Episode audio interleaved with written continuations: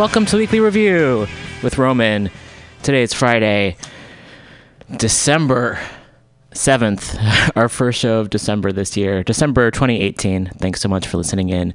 We are broadcasting live from Mutiny Radio. We're in the Mission District in San Francisco. We're on Ohlone land.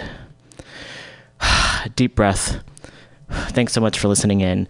I'll provide a trigger warning, as we do before most of the shows, as that we'll be talking about current events, some past events, what's happening in the world. It's uh, scary, frightening, uh, difficult.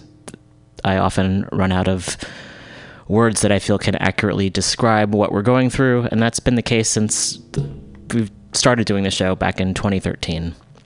Simply to witness what's happening is feels like too much sometimes, and at the same time, it's necessary that it that we do that. We talk about what's happening and provide a another perspective that's not covered in, in by corporate media and by the powers that be who want to continue on with their really harmful narrative that continues to defend state violence and want to be one of the many many voices out there that provides the opposite of that.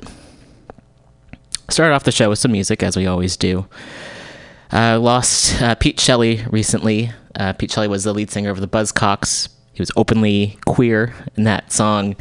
Homosapien, I believe, was banned for a while from BBC because it alluded to gay sex, and that's only been around for since the beginning of time. But however, some folks were not happy about it, so really wanted to play that song. Uh, and perhaps we'll get to some more, and not perhaps, most likely, we will get to some more Buzzcock songs uh, throughout the rest of the program also wanted to play. Uh, we lost someone who a lot of us are not sad about losing, and that's uh, one of our many war criminal presidents, ex presidents. Uh, that was George H.W. Bush. Uh, passed away, died at 94 a few days ago. Maybe it was last Friday. And my first, I was with some friends, and when I first heard the news, they say in improv you should, you know, your your first instinct is the the right one. I don't necessarily always believe with that, but in this case, I raised my glass. I was drinking some water and I raised my glass because it's one less war criminal in the world. And the fact that he gets to live, that he got to live a really long life and getting away with everything he did, all the harm he caused to people here and abroad. It's disgusting. And on top of that, the fact that so many folks are mourning him and talking about what nice what a nice person he was or these fucking ridiculous platitudes all the while he has caused literally caused the deaths of so many people around the world. Disgusting. So then i thought about uh, neil young's song rockin' in the free world and one of the lines kinder gentler machine gun hands. And that's all i can think about. That idea of people in positions of power wanting to talk about how nice they are all the while causing the deaths of so many people. So, I listened to a really good podcast uh, recently in The Intercept. They, more or less independent news site, and they also have a podcast, and they had a history of HW. And I'm going to be playing portions of that today on the show because I feel like it provides a really good history of his actions. I was a kid when he was president, and it's still, of course, the, the, there's the, still the impact and I had pretty good school attendance when I was younger. I didn't get sick very often, and I do remember one day in 1991. It was January 17th, 1991. I remember I wasn't feeling good that day, and I, did, I said I needed to stay home from school that day.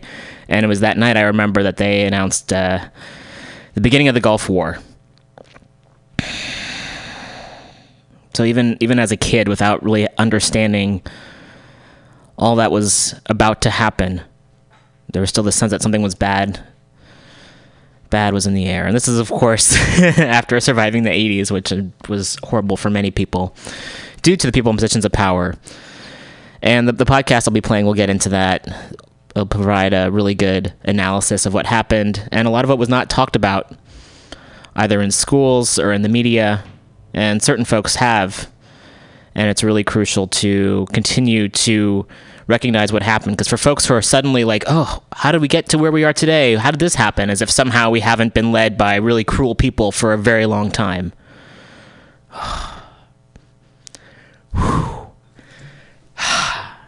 Deep breath. I meditated this morning. Can't you tell?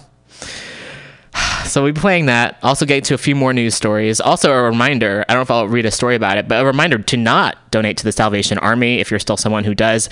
They're extremely homophobic and transphobic. They're fucking gross. Uh, you can Google it for yourself. Perhaps, perhaps I will. I'll do that for you, and I'll find an article. If not, please, by all means, there's a lot of information. And recently, they're telling, you know, folks, they're telling their employees not to speak out about their anti-gay policies. Although I've met people who have worked for them in the past, they're extremely anti-gay.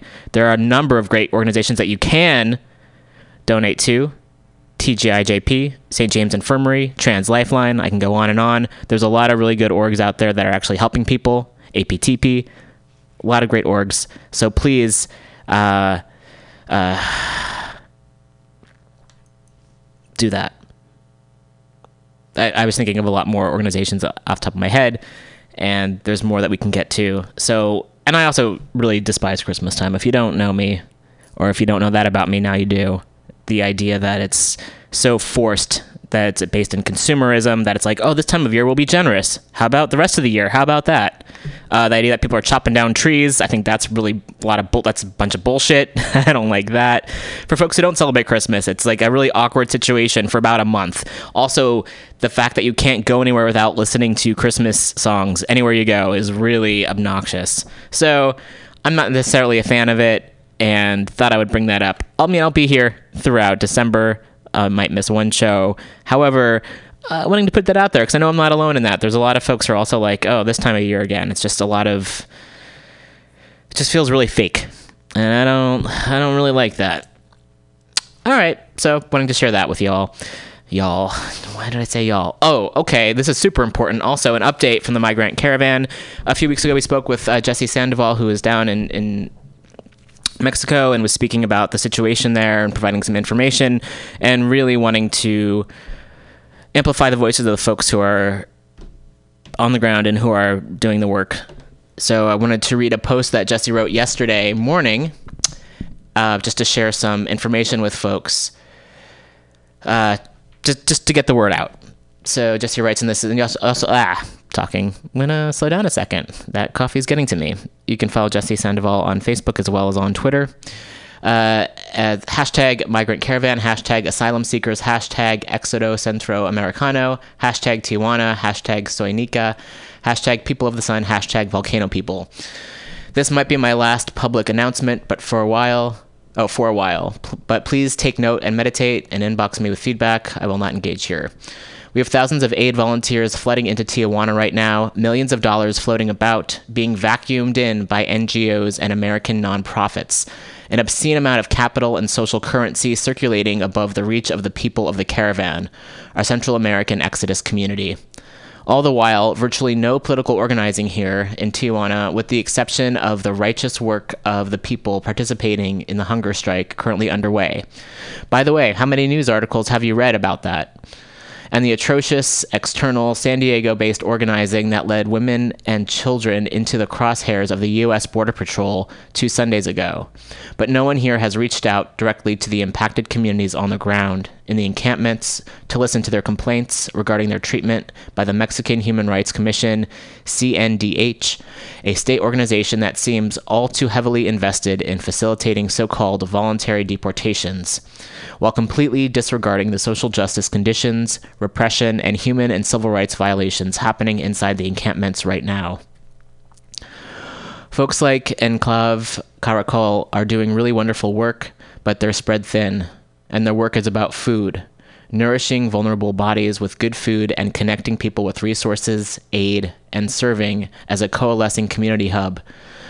Logistics orientation, if you will, which is super valuable, especially in this chaos. But many out of town folks are very confused about what the aid and migrant support roles are here with the different organizations. The shelters are shelters, and they have their limits. Many are also faith based, with that scope and capacity, aid is mostly material and short term. Legal. Oh Lord, we have hundreds of lawyers right now and more flooding in. But damn, are they hard to find too. And many are not even aware of each other. Also, please note the lawyers are not activists. They're here to provide legal clinics and counsel regarding asylum and legal procedures. But please keep in mind that most, most of the people in the migrant caravan are very likely not to not, uh, not qualify for asylum. That's not to say that their lives aren't in extreme danger back in their home countries, but the asylum laws in the US are built for severe exclusion, not exceptions, and are politically motivated. And that, dear Solidarity fam, brings me back full circle to my original point. In this FB thesis, we need political organizing in Tijuana because, as a Honduran journalist compañero has been saying over and over to, to almost deaf ears, La salida va ser política, no jurídica. Yes, that's right. The way out will be political, not judicial.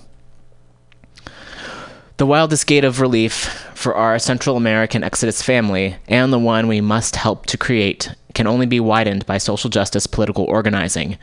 And it must be done with their collaboration and input, not only on their behalf, that's not only offensive, but also colonizing and demoralizing. So, if you're here in TJ and want to support social justice for asylum seekers to help uplift their voices and autonomy as a political migrant identity, please begin to plug into affinity groups and orgs with that framework and practiced centered in their mission statement and backed up by their actions. If you don't know of such groups, then let's begin one now. Yes, now. If you're back in the USA, please do the same with your solidarity support actions and organizing. Thank you. So, again, uh, you can read this post. This was written by Jesse Sandoval, and we've shared this on the Weekly Review webpage, which is at facebook.com forward slash weekly rev. Uh, please follow Jesse. Also, there's uh, fundraising. You can uh, support folks who are doing the work there as well.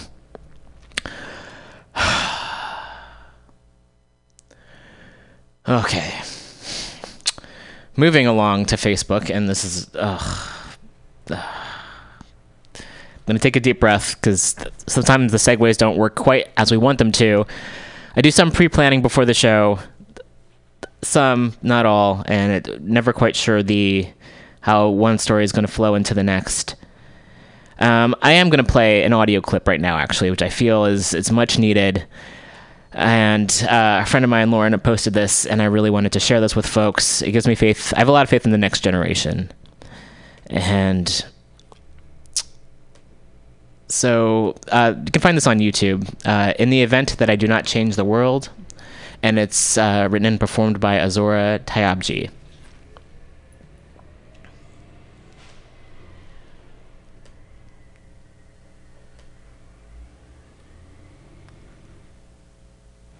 From space I saw Earth, indescribably beautiful, with the scars of national boundaries gone.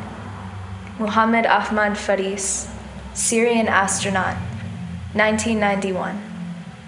The overview effect describes the sobering and inspiring cognitive shift some astronauts experience while looking down at Earth from orbit. In elementary school, Teachers encouraged us to be astronauts. I'll probably never make an appearance in their diversified STEM dreams, but I still imagine floating in the steel hull of a spaceship, peering down at Earth from behind a reinforced window, peering down at the small, revolving body of tension swaddled in thin atmosphere, swinging on the vast, silent playground of space. I cannot see the scars exploding on its skin from here, but the growing pains echo still. In the event that I do not change the world, but help erase it instead, I hold its hand as it skips over fault lines cracked in the sidewalk. I help it chop an onion the way my aunties taught me, to hold a puddle of water on my tongue without breaking fast. I listen to the world's grief and musings on the porch swing the bus ride back home, the pockets of time after class. I listen to every one of its questions and transcribe a holy book of its answers. I invite it on stage to play when it has been captive audience its entire life. I dull its sharp instruments when I say goodnight. I know one day, inevitably, I will get tired with how the world keeps hurting itself over and over and over again that I will turn my back on it. Then, I'll find an apology sliding its way under my door. So we orbit each other in restorative circle, and from that gravity, accountability forms in our hands. We learn how to hold this star together. We bury the guns in the dry dirt. I'll probably never make it to space, but I do not need a dramatic launch to see the world swinging a heavy pendulum from where I am now. I am not begging to be known, to be decorated, statued authority. When I knock over false heroes' trust, it's because the world needs room to build better ones. I raise that justice is not a gentle word. Equity and love are not toothless either. Spinning in a carousel of dead ends, Whoever can afford to sleep at a crossroads has never been chased from a border. Trust, these are not times to tiptoe around the world like it is sleeping undisturbed in a white cradle, like it's not daring to push its orbit every day. I may not change the world, but I can stand up without fearing someone else will take my seat. I can love and challenge the world boundlessly. I can sit at my own window and overview every crevice. I can whisper into the terrestrial noise. Still, there's change within my grasp. All right, so that was In the Event That I Do Not Change the World by Azora Tyabji, and the last name is spelled T Y A B J I. Please do uh, find uh, lots of Azora's poems on, uh, you can find it on YouTube as well as other places as well. I was going to play a Buzzcock song after that, and it just the nope, just the didn't quite line up as uh, the mood was was letting the mood didn't quite feel right. So I'm gonna go into another story here. There's a lot. Oh, there's so much going on in the world. Uh, never quite get to everything. However, we'll read what we can, and also, as mentioned before, we'll be playing uh, part of a podcast from The Intercept about the history of HW, war criminal president, one of the many war criminal presidents that we've had. Also, folks were rioting in, in France, and uh, direct action got the goods because uh, they decided to lower the, the tax, the gas tax that they had was one of the reasons that they had been rioting. So there was a lot of news footage about that. Also, I've heard in Haiti as well, folks have been protesting. There's lots of protests happening around the world, and it's just a matter of do we have access to that? Uh, how do we find out about it? And of course, we don't hear about a lot of it on through mainstream media, and even with the internet censoring, which I'll go into a little bit later, uh, Tumblr has decided to remove all adult content, and Facebook is also following similar measures, which can mean people aren't allowed to talk about their sexual orientation, for instance, or there might not be any any nudity at all, even if folks are consenting to like their own nudity of their bodies. Um, however, they're still allowing white supremacists on their platform, so it's really fucked up. I do want to get into a happy story, though. We do have some happy stories, and this comes from the San Diego Union Tribune. Marriott strike yields 40% pay hike for Westin housekeepers. And as we know, folks from Marriott uh, workers have been on strike for a while now. Folks are striking here in San Francisco, uh, around the country, and possibly around the, I think around the world too. Is that true? I'll find out. And this story came out very recently, written by Lori Weisberg and came out on December 4th. A more than month long strike by Westin San Diego Gaslamp workers will deliver a 40% pay hike for hotel housekeepers, stronger protections for sexual harassment, and a first time pension. Details of the new four year contract were made public Tuesday following the end this week of the last of the hotel walkouts that had targeted, oh yeah, Marriott International properties involving 7,700 workers across eight cities in the U.S. The Unite Here labor union representing the workers had agreed to not divulge terms of the individual contracts until all strikes were settled. The last of those was in San Francisco, where 2,500 workers had been on strike for more than 60 days. They are returning to work on Wednesday now that they have approved a new contract. The San Diego strike, which marked the first hotel walkout in the County since 2000, when workers at the Hotel del Coronado struck for one day, ended in early November. The financial terms of the agreements negotiated in each of the affected cities varies based on their respective economic demographics. In San Diego, hotel housekeepers, who tend to be among the lowest paid workers and represent the largest of more than two dozen different union job classifications at the Westin, had been earning $14.25 an hour, significantly below their peers at other San Diego union hotels. The Westin's 162 workers represented by Unite Here had been without a new contract since April of last year. With the new agreement, their pay will jump to great $18 an hour next July and will increase a few times before uh, and will increase a few times more until 2022 when hourly wages will reach $20, said Rick Bates, research analyst for Unite Here Local 30. By comparison, Housekeepers at the Hotel del Coronado, also a union property, currently earn $18 an hour, and at the San Diego Hilton Bayfront, eh, the hourly pay is $17.35. In San Francisco, where the cost of living is considerably higher than San Diego's, the median hourly wage for hotel housekeepers is currently $23, which will increase by $4 an hour by the end of the four year contracts for the affected hotels, according to Unite Here.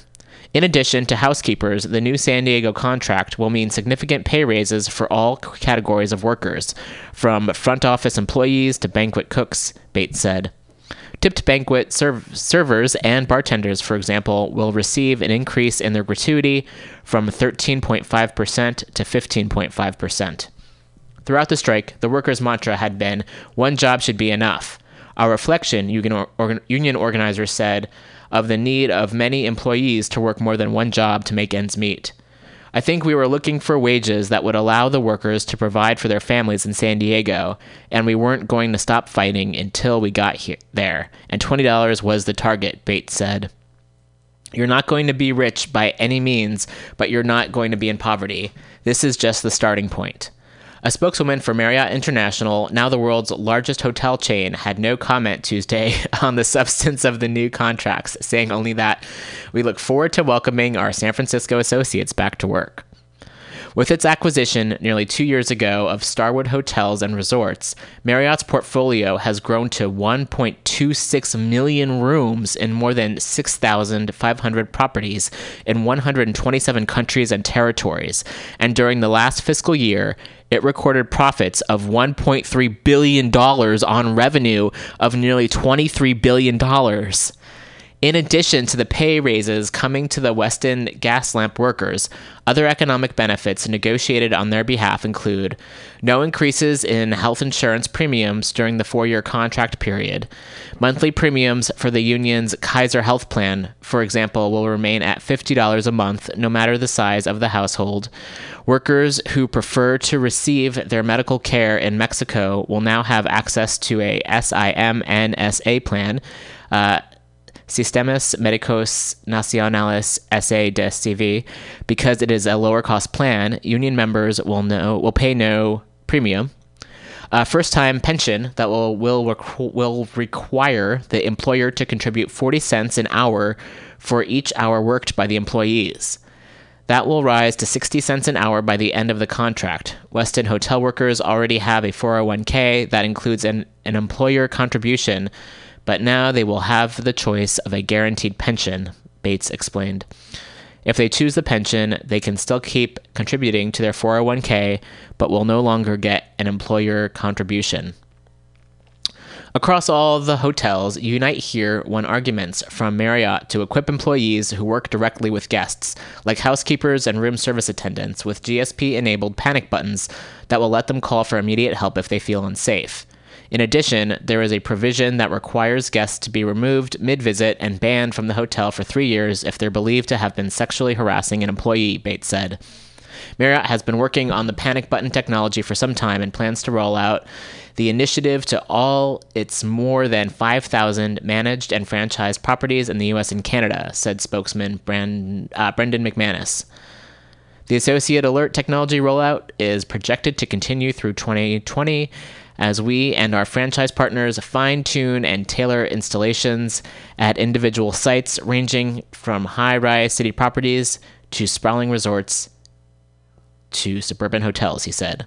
Responding to union concerns about increasing automation that could potentially could, could could potentially potentially excuse me uh, hmm jeopardize hotel jobs, Marriott also agreed to not make such decisions without first engaging in talks with the union, Unite Here said. And again, you can find this article at the San Diego Union Tribune, and it came out on December 4th. and it was written by Lori Weisberg. So, sending lots of love and solidarity to the workers out there, everyone who was on strike, and grateful when there's an outcome like this. Okay, we're going to take a bit of a music break, and then we'll be back with uh, some more. So, please do stay tuned.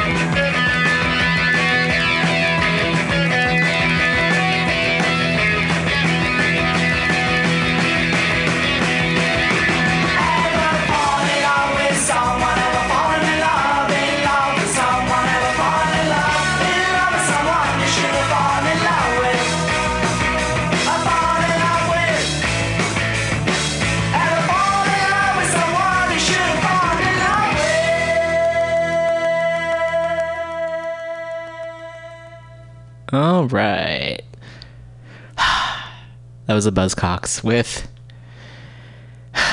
Ever Fallen in Love. Coming up next, I'll be playing the podcast I mentioned earlier from The Intercept. This goes into the history, part of the history of George H.W. Bush. And you can find the full podcast here if you go to theintercept.com. Lots of other useful information there. And this is from uh, Deconstructed with uh, Mehdi Hasan, and we'll be I'll be checking in towards the end of this, so please stay tuned. Hello, Mehdi Hasan here. Before we begin, I want to take a moment to invite you to become a member of Deconstructed and The Intercept. And uh, I'll just continue talking, and I'll give a plug for this radio station, mutinyradio.fm. And if you'd like to contribute to the station, please do so. We have uh, slots here available if you'd like to do a show of your own. You pay monthly dues. Uh, you get two hours a week to do any kind of programming you like. There are great shows here. If you check out mutinyradio.fm, you can find the full schedule of shows. There's music, there's politics, there's comedy, there's news, a lot of different options. So please do check us out. If you, like, if you would like to support this particular show, uh, that'd be super helpful. Uh, we have a Patreon set up, patreon.com forward slash weekly rev. The first hundred bucks raised a month goes directly to paying dues for the show. And simply by spreading the word, listening in, engaging in conversation, uh, really just do the show just to provide another voice uh, as a counterbalance to a lot of the falsehoods that are out there, a lot of the negative voices that are out there. So if you appreciate this, please do help spread the word. If you're able to donate even a dollar a month, that's super helpful. I appreciate it. And just continue on having conversations with folks. Okay, that's that's my plug. All right, we'll continue on with uh, deconstructed isn't afraid to challenge orthodoxies. We don't worship at the altar of access journalism. We cover stories that other media outlets. And it's continuing on. I paused it to make sure I was able to speak enough. So yeah, again, mutinyradio.fm. Forward slash give. And also a note: uh, Women's Magazine and Common Thread Collective will be back next week. Remember and sign up for a five dollar.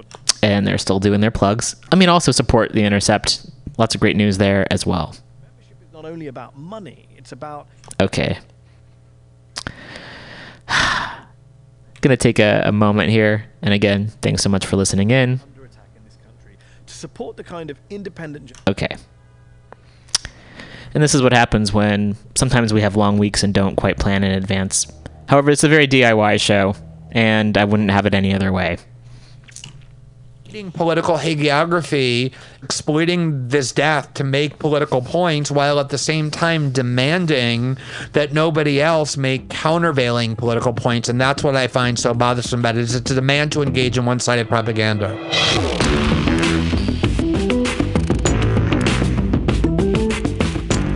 Welcome to Deconstructed. I'm Mehdi Hasan. George H.W. Bush passed away last Friday at the age of 94. He was the 41st President of the United States, and tributes have poured in from people across the political spectrum who have dubbed him the anti Trump, the last Republican moderate, a paragon of civility, of decency, of honor. History will be quite kind to him in his presidency. He was a good reminder that ultimately we're Americans first. He has a universal respect of the American people. Job well done, George H.W. Bush. On the show today is my good friend and Intercept colleague Glenn Greenwald, who, like me, is pretty fed up with some of the appallingly one sided US media coverage of Bush's death and the whitewashing of some of the darker aspects of his presidency what really is being demanded is that we all submit to historical revisionism. And the fact that journalists, of all people, are leading the way and making that demand is deeply corrupt and offensive. And I just think that it's incumbent upon all of us to refuse to allow them to do that. So today, on this special episode of Deconstructed, George H.W. Bush, The Inconvenient Truth. When a president dies, something weird happens to the US media, and as a Brit watching cable news, I kind of feel like tearing my hair out. Herbert Walker Bush was the last of the greatest generation to serve as president, and he embodied the best of that generation decency, honor, integrity. He was a great man. I really got to know him as a friend. He had a great sense of humor, fun to be around. He had Christ like character. He was humble, he was faithful. Christ like character? Hmm. Look, the late George H.W. Bush, or Bush Sr., as many of us refer to him, did a lot of good things as President of the United States. He did. He helped end the Cold War without firing a shot. He stood up to the gun lobby. He stood up to the pro Israel lobby. He brought in the Americans with Disabilities Act. He called Donald Trump a blowhard and even voted for Hillary Clinton in 2016. Unlike the current president who dodged serving in Vietnam because of bone spurs, Bush Sr. joined the Navy at the age of 18 so he could fight for his country in World War II. And fun fact, as my sixth grader told me last night, Bush hated broccoli and banned it from Air Force One. I guess he and I have at least one thing in common. But here's the thing. George Bush Sr. also did a lot of awful things, killed a lot of innocent people, and we can't just ignore that or pretend none of that happened. Now, I know what some of you are thinking, and some of you have said this to me on social media since I wrote a piece last Saturday for The Intercept pointing out how the 41st president engaged in race baiting, obstruction of justice, and war crimes. This isn't the time, you said. Don't speak ill of the dead. Show some compassion, show some respect for his family. Look, I have nothing but respect and compassion for his grieving family members, even his war criminal son. To lose your father is horrible. But Bush wasn't just a family man, wasn't just a private citizen. He was a public figure. He was, for a time, the most powerful man on earth. And it is the job of journalists to hold powerful people, to hold power to account, not to produce hagiography masquerading as journalism.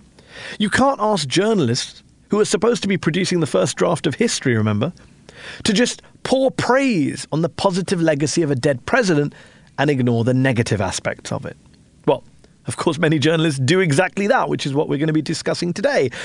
But I, for one, cannot sit silently by as brazen lies are told on cable news or in newspaper op eds and obituaries. Listen to Colin Powell, who served as chairman of the Joint Chiefs of Staff under Bush Sr., speaking on CNN on Saturday. A quote that he gave that you used a few moments ago politics need not be mean and nasty. And he lived by that. And I wish we could get some, some of that back into our system now. George Bush Sr. said we shouldn't be nasty. I have two words for you Willie Horton. The notorious Willie Horton ad, financed by supporters of President George H.W. Bush's 1988 campaign, which played directly into white fear and African American stereotypes. Willie Horton was serving a life sentence for murder in Massachusetts, where Bush's 1988 Democratic presidential opponent, Michael Dukakis, remember him, was governor. And Horton had fled a weekend furlough program brought in by Dukakis and raped a Maryland woman. Horton fled, kidnapped a young couple, stabbing the man and repeatedly raping his girlfriend. That ad, released by a political action committee tied to Bush, during the 1988 campaign, wanted us all to know that the Democrats were okay with a black guy raping white women. It was racism, pure and simple. Weekend prison passes. Dukakis on crime. As Bush campaign director Lee Atwater bragged, by the time we're finished, they're going to wonder whether Willie Horton is Dukakis' running mate. Atwater later apologized for the ad on his deathbed. George Bush Sr., though, never did. And yet, never Trump Republican Max Boot in the Washington Post called Bush Sr the anti Trump. CNN's Chris Cillizza said the elder Bush was, quote, the exact political opposite of Donald Trump. Look, I get it. Compared to the openly corrupt, know nothing, neo fascist demagogue in the White House right now, Bush Sr. looks pretty good. But that's a very low bar. And by the way, guess what? When it comes to special counsels and cover ups and presidential pardons, Bush had a lot more in common with Trump than some in the media might have you believe. Prosecutor Lawrence Walsh says the presidential pardons of six former Reagan administration officials, including Caspar Weinberger, won't end the Iran Contra investigation. Walsh says Mr. Bush's own misconduct still is an issue. Sorry, you cannot get all worked up about Trump dangling a pardon in front of former campaign chair Paul Manafort or refusing to sit down for an interview with special counsel Robert Mueller and then give Bush Sr. a pass on Iran Contra. Bush refused to speak with the special counsel at the time, refused to hand over his diary, and pardoned Reagan Defense Secretary Caspar Weinberger on the eve of his trial so that he, Bush, wouldn't have to testify. He participated, in the words of special counsel Lawrence Walsh, in a cover up of Iran Contra, or what you might call obstruction of justice. Then there's Iraq. Gulf War One. The good war, the clean war, the one Saddam Hussein started, unlike his son's Iraq war. Bush Sr. was just responding, right? Less than a week ago, in the early morning hours of August 2nd, Iraqi armed forces, without provocation or warning, invaded a peaceful Kuwait. Without provocation or warning? I guess it's not just Bush Jr. who told lies about Iraq to justify US military action. The reality is that the week before Saddam Hussein's illegal and outrageous invasion of Kuwait in August 1990, Bush Sr.'s own ambassador to Iraq, April Glaspie, told Saddam, a long standing US ally and client, lest we forget, that we, the United States, we have no opinion on your border disagreement with Kuwait. Talk about a green light for invasion. And then there's the US led war itself. More than 88,000 tons of US bombs dropped, tens of thousands of Iraqis killed, including more than 400 Iraqi civilians massacred in an air raid shelter in Baghdad after a US airstrike, what Human Rights Watch called a serious violation of the laws of war. But these Iraqi deaths, they don't feature in any of the obits or tributes to Bush in the US media. The New York Times and the Washington Post obits this past weekend both devoted sections to the Gulf War, but neither mentioned the Iraqis killed by Bush, or the massacre at the Amaria air raid shelter, or the deliberate destruction of Iraqi civilian infrastructure, the power stations, the food processing plants, the flour mills. Neither of them mentioned the cholera and typhoid epidemics that then followed the end of that war, or the sanctions that killed more than a million Iraqis. Bush's life matters, apparently, deserves respect. But brown lives don't matter, nor does the truth, it seems. My guest today is my good friend and Intercept colleague, and co founder of The Intercept, I should add, the Pulitzer Prize winning Brazil based author and commentator Glenn Greenwald, who has written extensively not just on US foreign policy disasters and the failures of the US media to cover them, but also on the way in which we cover the deaths of presidents and politicians more broadly. Glenn, Thanks for joining me on Deconstructed. Good to finally have you on the show. I know. I've been a little hurt that it's taken this long, but I'm happy to be here. Hey, uh, the sad passing of George Bush Sr. has brought us together. Before we get into George Bush Sr., George H.W. Bush, and his legacy, um, Glenn, deal with the argument which is a good faith argument from some people, that you and I shouldn't even be having this conversation. It's too soon. It's in bad taste. He just died. He hasn't even been buried yet. What is your response to that line of argument? A couple of points. One is it reminds me a lot of the people who, in the wake of mass shootings, complain when people quote unquote politicize the mass shootings by raising issues, for example, of the need for greater gun control, when obviously the epidemic of mass shootings is an inherently political event, mm. impossible to talk about without political points because there's political policy decisions that have led to these mass shootings. And so the people who want to suppress uh, the real implications of those uh, events, try and censor the discourse by saying the only thing you're allowed to do is express sadness and thoughts and prayers to the victims, um, when in fact the entire event is intrinsically political in the case of people, public figures, um, especially political leaders who die, it's even more of a deceit because not only is it an intrinsically political event, right? The only reason we're all talking about the death of George H.W. Bush was because he was a political yeah. leader. It's um, not like he was friends he was with each of us friend. individually yeah. or our next door neighbor.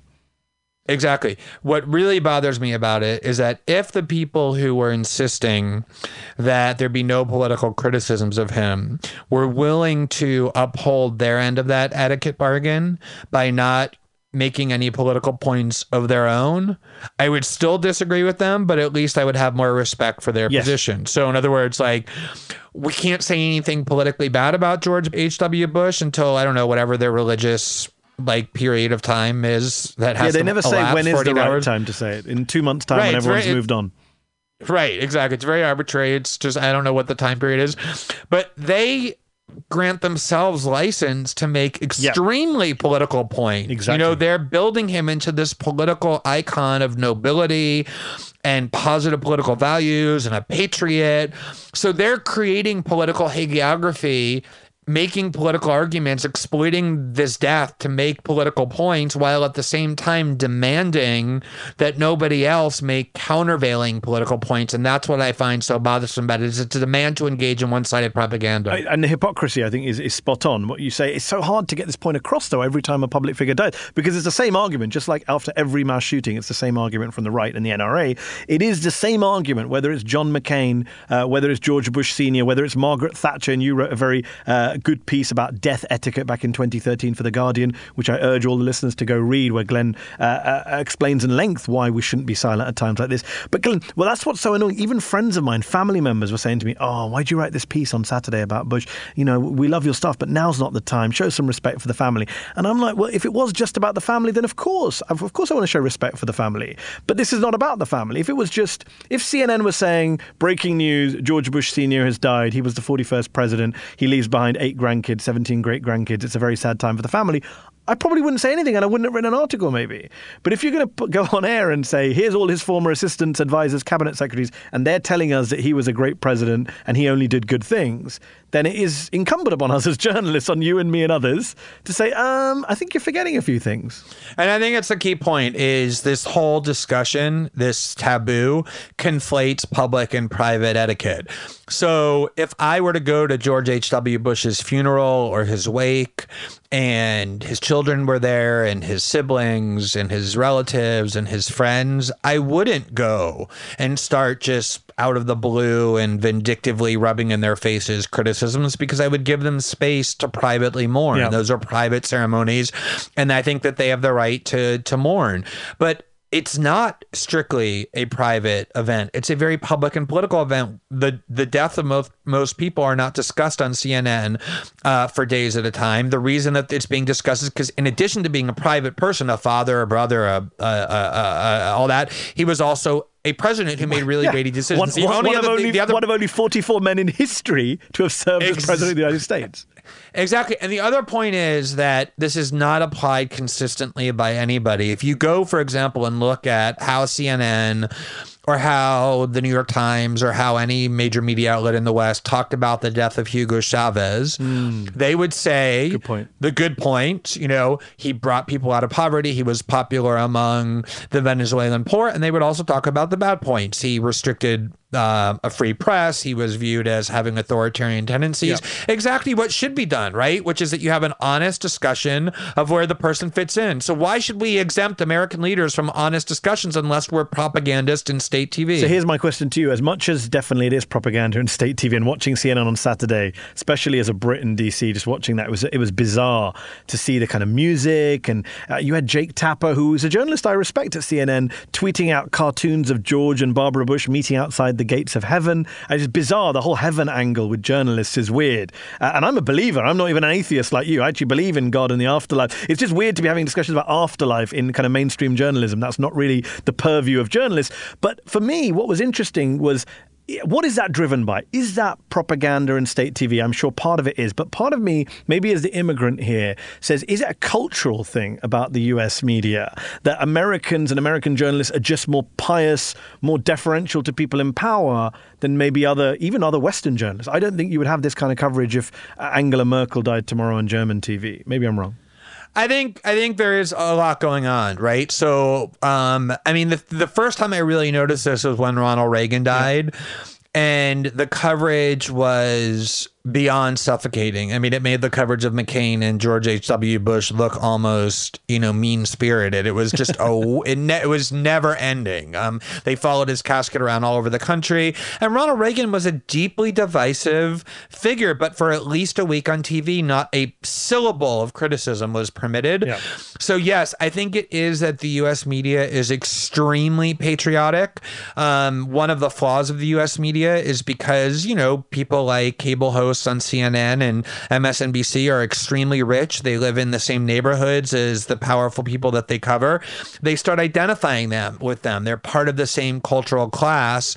Um, they interview them. They get to know their top aides, their kids. Um, it's just a natural human instinct, I think, if you don't try and create some psychological distance, to start revering the people that that you're covering. And I think that's part of the flaw of U.S. journalism. But here's what I'd add to that. That same what you just said applies, I'm sure, to the British press corps too. But to be fair to the British corps, British press corps, which has many sins, uh, you don't see Downing Street political correspondents standing up when Theresa May or Tony Blair were to come in the room. That would be absurd. The White House press corps stands up when Trump comes into the Roosevelt room. I've always found that bizarre. And maybe that's partly because of the deference, partly because the president is also your head of state. He's also kind of the Queen of England and the Prime Minister wrapped into one, which is kind of, which adds to that whole sense of grandeur and uh, this idea that the president is the state, and you know this, as you say, patriotism. This idea that you must mourn for George Bush publicly because it's a patriotic thing to do. And it's not just the media, Glenn. It's not just kind of the centrists or liberals or whatever it is. There's this pressure on progressives and the left to also come out and join the encomiums and the hagiography. Bernie Sanders has been praising Bush in recent days. Uh, Alexandria Ocasio Cortez, when McCain died, she got criticized for saying, I think she said something like he was an unparalleled uh, example of something or another, which was a weird word to use because unparalleled literally means no one else on earth uh, comes close to them. Right, right. Um, and I just think there's this pressure on the left also to toe this line. And a lot of American left wing politicians do play the game and go along with it, maybe because they're just worried about being accused of being unpatriotic. Right. Well, I mean, they don't. I mean, politicians by their nature don't want to be the target of the attacks that you were the target of over the last 48 hours because of the things that you wrote. Um, I, I also though do think that there's a particular Trump angle here that we shouldn't overlook, which is that part of the opposition, the media opposition, the Democrat opposition, the Democratic opposition to Donald Trump is to kind of whitewash and revise the pre-Trump history in the US. Very good point. To say that kind of all US political presidents used to be, even if you didn't agree with them ideologically, noble, they abided by the rule of law, they were good patriots. Obviously, I think a big part of why McCain was so beloved upon death was because he was a virulent opponent of of Donald Trump to the point of asking him not to come to his funeral. So this reverence being heaped on these figures, I think That's has a point. big Trump angle to it as well. So let's talk about the Bush legacy and how different he was from Trump or not. Let's talk about George H.W. Bush. Before we talk about the bad stuff, the overlooked stuff, uh, I just want to make it clear, and I don't know if you disagree with me, he wasn't the worst of presidents. He did some good things. Uh, what do you think he did that he should genuinely be remembered fondly for, which was a net positive at the time? Well, it's interesting because he was a foreign policy expert, you know, a genuine foreign policy expert, and brought in to his cabinet, um, unlike the Reagan administration that preceded him, which were these hardcore anti-communism ideologues, a kind of realism that in in a lot of ways was really welcome. And one of the things that I'm not sure if it ever made CNN's air, probably didn't, that marked the Bush administration was they were probably the most pro Palestinian or at least willing to criticize Israel administration of the last three or four decades to the point where they threatened to withhold funds from the Israelis if they didn't stop being so cantankerous on the peace process because James Baker. George Bush's Secretary of State and close friend knew that the Israeli Palestinian conflict and the perception that the U.S. was on the side of Israel was endangering U.S. interest around the world, something that, you know, David Petraeus and others more recently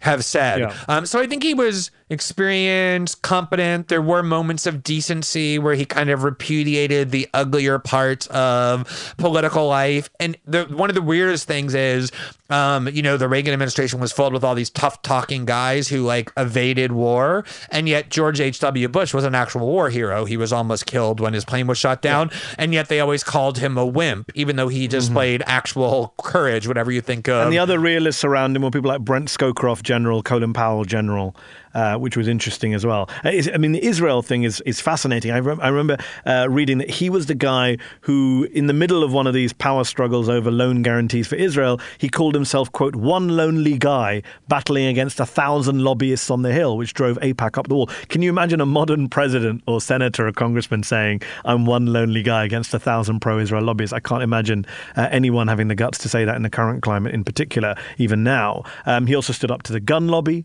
which I think was uh, Yep, worth yep, mentioning, yep. the NRA.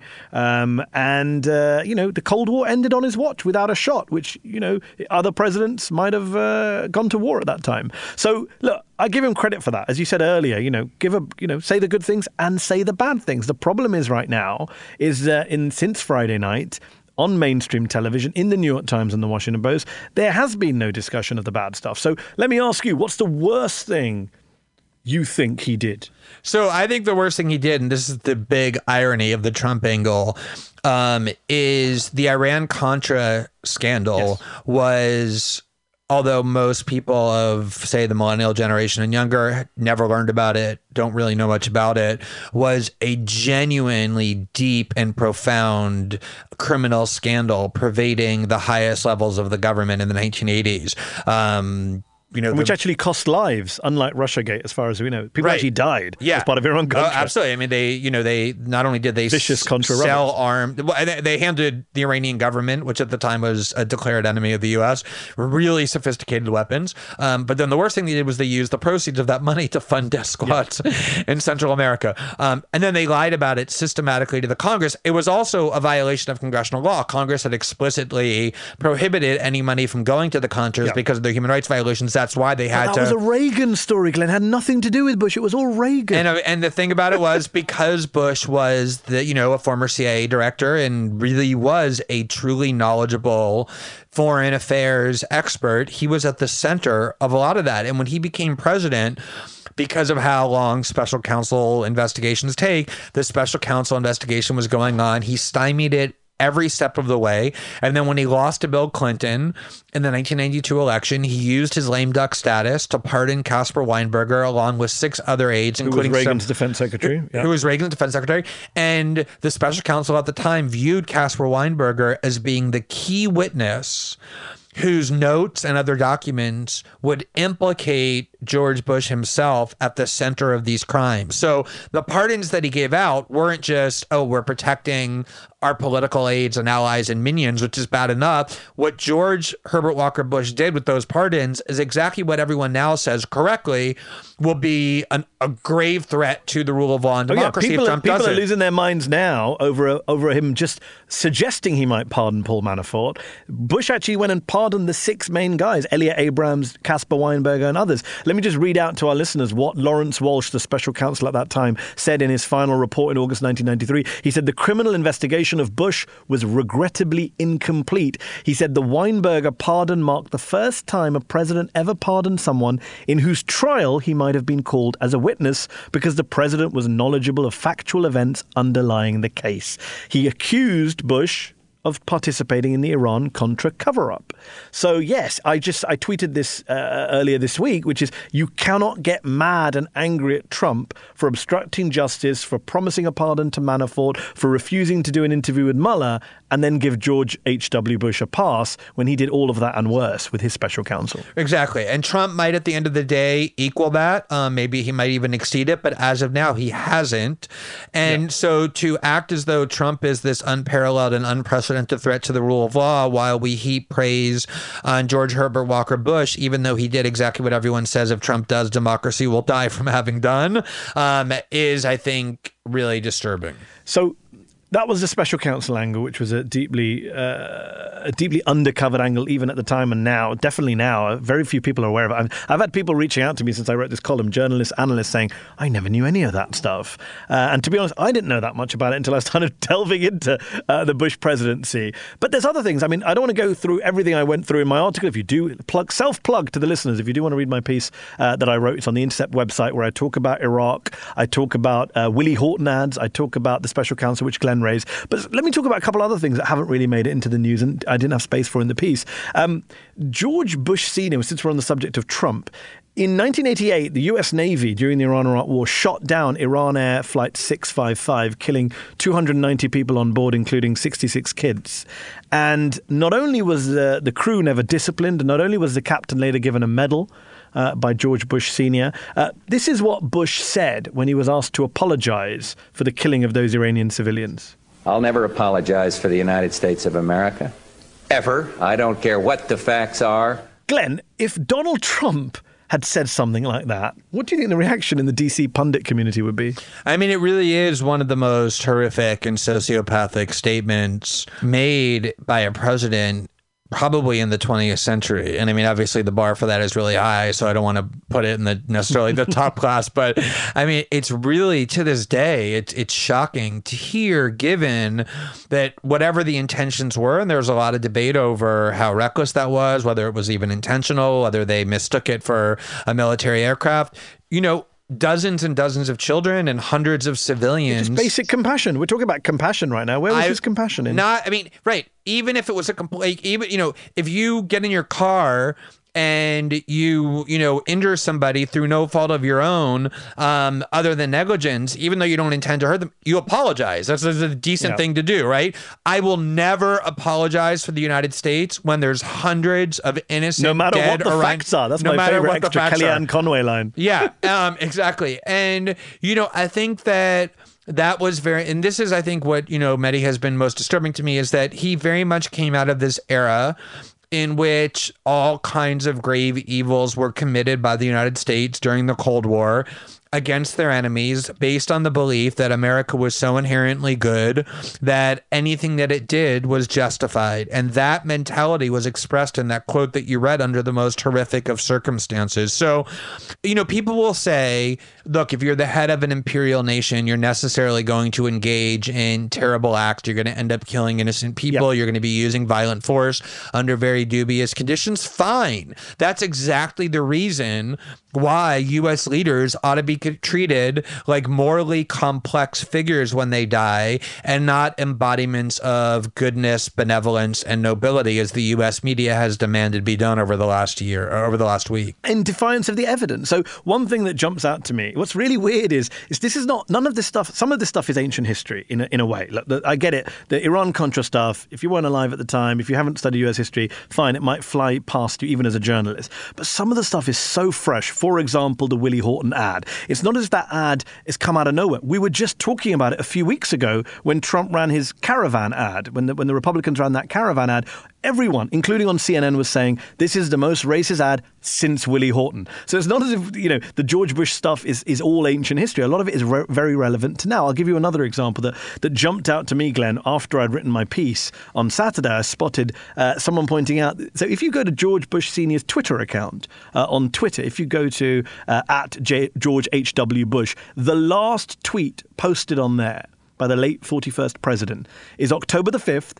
It's a tweet to Senator Susan Collins of Maine, and it says, At Senator Collins, political courage and class. I salute my wonderful friend and her principal leadership.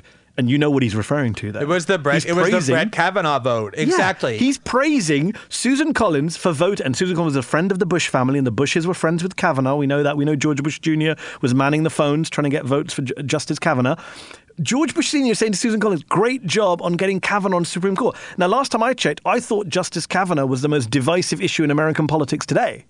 You know, and he's getting a pass on that. You know, no mention of that in any of his obituaries. I mean, Mehdi, when I, you know, I started writing about politics in 2005, um, motivated in large part by what was my personal disgust and the growing national disgust over what the administration of George Bush 43 and Dick Cheney were doing in the name of the war on terror to civil liberties, to innocent lives around the world, to American democracy, and to the rule of law. And in every moment, of all of that when people were calling Bush and Cheney fascists, when they were saying that they were murderers, when they were saying that Halliburton was um, co opting U.S. foreign policy for profit, kleptocracy, all of the things that are being said about Trump, George Bush was defending his son. Now, you can say, well, look, I mean, you shouldn't hold that against George Bush Sr., but I don't think that that's the point. The point is, is that the Republican Party prior to Trump shared the vast majority of sins that are now yeah. Currently attribited to Donald well, Trump. Well, you can find some new ones, but he comes out of that lineage of well, which Bush is part. I, I, have two, I have two words: Clarence Thomas.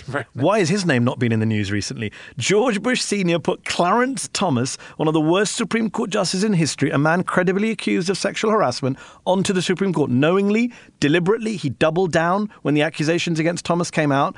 And I just find it bizarre that the same Democrats who are telling us what a great moderate president he was are the same Democrats who rail against Clarence Thomas every week. It's just uh, the cognitive dissonance is amazing. It, it's really this. This is why, Mehdi. I'm so glad you wrote your piece. It's why I'm going to continue to defend the right to have these discussions at exactly the time that they're most needed, which is when the propaganda and hagiography are being constructed. What really is being demanded is that we all submit to historical revisionism. That a false narrative about history and politics be permitted to be erected yeah, without challenge or dissent, and uh, the fact that journalists of all people are leading the way and making that demand is deeply corrupt and offensive. And I just think that it's incumbent upon all of us to refuse to allow them to do that. Yeah.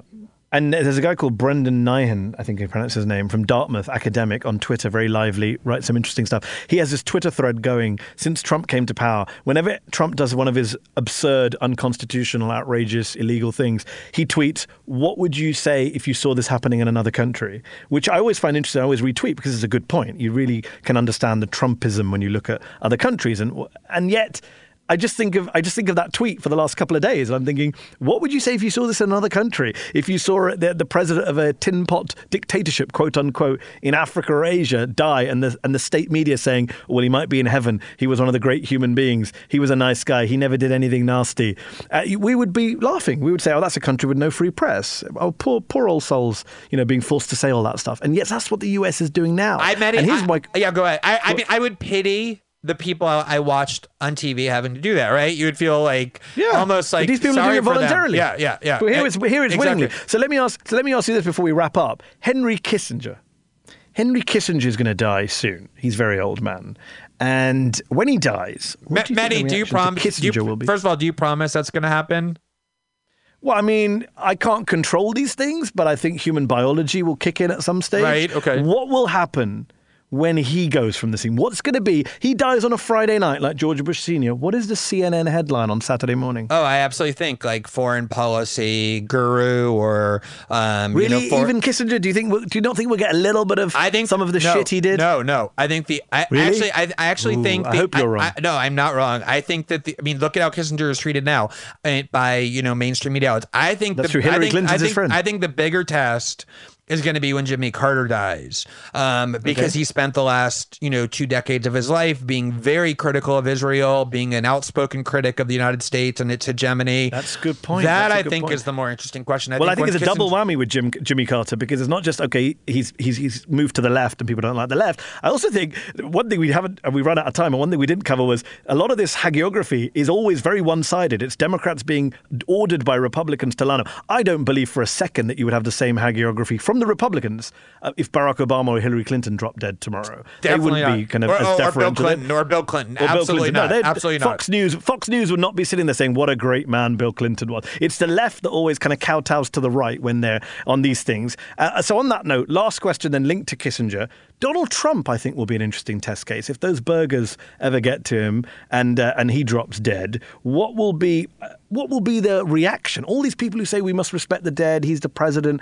I, f- I suspect they won't follow their own rules on Trump. They or or imagine if Putin died tomorrow. Absolutely, they won't. Um, and you know, nor should they. They should not suddenly pretend when Donald Trump dies tomorrow that a person who actually is without any positive redeeming traits was in fact a really kind and good and compassionate that's true. person just because he no longer lives. Well, to be fair, I guess when you cover Trump, it's going to be tougher. With Bush Senior, as we've discussed, there were some redeeming traits as a as a family man and as a president. With Donald Trump, not even as a family man. Glenn, we'll have to leave it there. Thank you so much for taking time out to join me. Thank you for finally having me on, Maddie. I really appreciate it. That was Glenn Greenwald, Pulitzer Prize winning journalist, co founder of The Intercept, speaking to me from Brazil. I think Glenn's absolutely right. There's masses of hypocrisy. And welcome back to the weekly review. Uh, I played a different podcast than I was intending to. It happens sometimes. There's a longer one, which I'll get to in a little bit. Uh, first of all, uh, wanted to just share another news story that came out recently. Four cops charged for savagely beating one of their own officers who was undercover during protests. The article is from the Free Thought Project. Police violence during the Jason Stockley protest was so over the top that four cops have been charged with beating one of their own officers. This is written by uh, Matt um, Agorist, and it came out on December 7th. And again, this is from the freethoughtproject.com. The article contains some photos. Uh, St. Louis, Missouri. In December tw- 2011, St. Louis police officer Jason Stockley violated department policy when he grabbed his personal AK 47, premeditated, and then murdered Anthony Lamar Smith. The planning of the murder and the actual murder were captured on the officer's dash cam. In spite of the overwhelming amount of evidence against him, a St. Louis judge last year found Stockley not guilty of first degree murder in the 2011 shooting death of Smith. Months of protests ensued, excuse me, ensued immediately. Once they put those barricades up, I knew what was up, activist Jay Shepard recalled to Rolling Stone. They put those up when we were waiting for the indictment or non indictment of Darren Wilson when Mike Brown was killed. It was just like this building up of anticipation and anxiety. During the protests, angry citizens took to the streets en masse. They were met by hundreds of police officers in riot gear who were armed with military grade weaponry and technology. During the protests, story after story surfaced of officers using unnecessary force, beating protesters, and making false arrests. This was in spite of the fact that the protests ran relatively smoothly and were far less violent than the ones in 2014 in Ferguson after the killing of Mike Brown. Despite the peaceful nature of the protest, police officers were seen on video carrying out extremely disturbing acts. One such act involved trampling an elderly woman. Another act involved police chanting, Whose streets are streets, as they surrounded protesters, otherwise known as kettling, and began a brutal assault with pepper spray and police batons. Police violence had gotten so bad, in fact, that four officers were actually arrested and charged with civil rights violations. Officers Dustin Boone, Bailey Colletta, Randy Hayes, and Christopher Myers face federal charges of civil rights violation, obstruction of justice, and lying to federal investigators. These four cops are accused of savagely beating a demonstrator during the protests and then covering it up but this was no ordinary demonstrator. During the protests, undercover police officers were placed throughout the crowd in order to catch people who were attempting to instigate violence or destroy property. Police violence was so over the top that these four officers allegedly grabbed one of their own, a 22 year veteran of the department who was working undercover. The officers are accused of attacking their fellow officer without reason, throwing him to the ground, and savagely beating him, causing serious bodily injury. As the St. Louis Business Journal reports, count one of the indictment specifically alleges that Boone, Hayes, and Myers violated the undercover officer's constitutional rights when they used unreasonable force on him. Their actions resulted in bodily injury and included the use of a dangerous weapon. The indictment also alleges that they threw the undercover officer to the ground and kicked him while he was compliant and not posing a physical threat to anyone. Count two charges uh, Boone, Hayes, and Myers with conspiracy to obstruct justice for conspiring and agreeing to engage in misleading conduct toward witnesses to prevent information about their criminal conduct from reaching federal authorities. And they have much, there's much more information here in this article if you'd like to check it out. Again, it seems like why is it that cops only uh, get charged with assaulting protesters when it's one of their own who's undercover? Ugh. Okay. Moving along, I would like to get to the the original podcast I was planning on playing. This one was informative though, so um, I suppose sometimes they say there's no such thing as a mistake, or I don't know. I don't know what the, what that's about exactly. Um, here we go. This is the longer one. It's an hour and a half. Obviously, we're not going to get to it. I guess we could. I could just stay here for a few hours. What am I doing, really? Uh, George H.W. Bush, 1924 to 2018, American War Criminal. That's the one I was intending to play. It's also on the Intercepted podcast. We'll start this going. We'll see how much we can play of it. Um, super informative. Uh, so thanks for listening in. Duty, ain't you? What's that all about? That's a tranquilizer gun. Hey, hey, be careful with that. That's the most powerful tranq gun on the market. Cool. Cool. Yeah, it is cool. They say it can puncture the skin of a rhino from a hundred. Yes! That's awesome! What? What? You just took one in the jugular, man! Whoa! Yes! oh my god, oh my god, look at this, oh my god. You should pull that out. That shit is not cool. Wait, wait. Pull out. What? The dart, man. Got a fucking dart in your neck. You are crazy. I like you. I feel tired.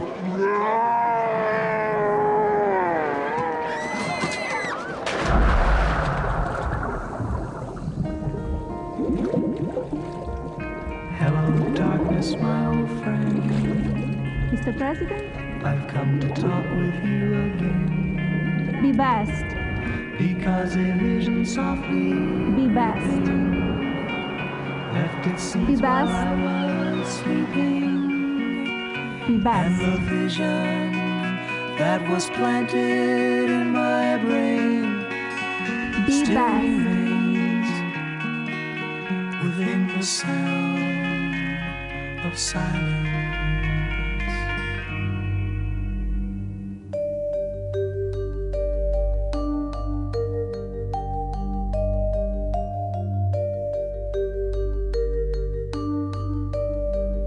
This is Intercepted.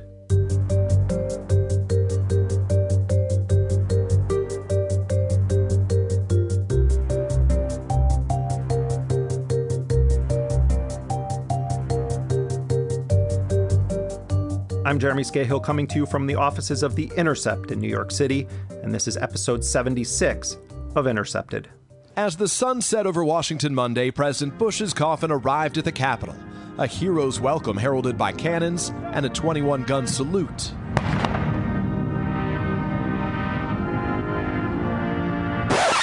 The national religion of the United States is American exceptionalism. And we are now in the midst of a grotesque canonization of one of its imperial saints, George Herbert Walker Bush.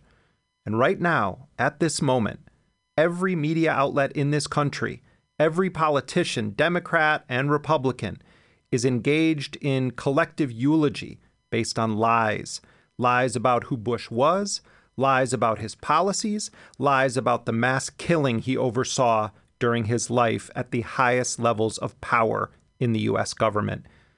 George Herbert Walker Bush was an unrepentant war criminal who spent the overwhelming majority of his life making the world a worse place, a more dangerous place, and he leaves behind a global trail of tears, of bloodshed, of death, and destruction.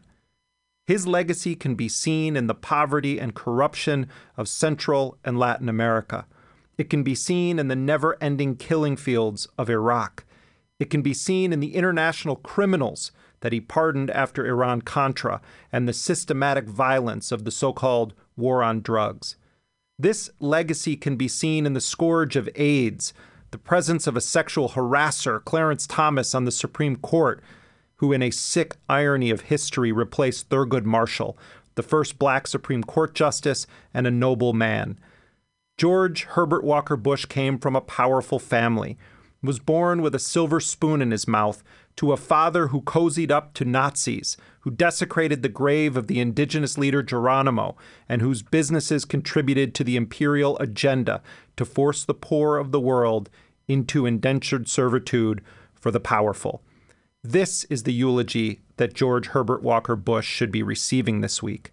Instead, we have this. Throughout his long life, George Bush was admired as a man of decency, modesty, and uncommon achievement.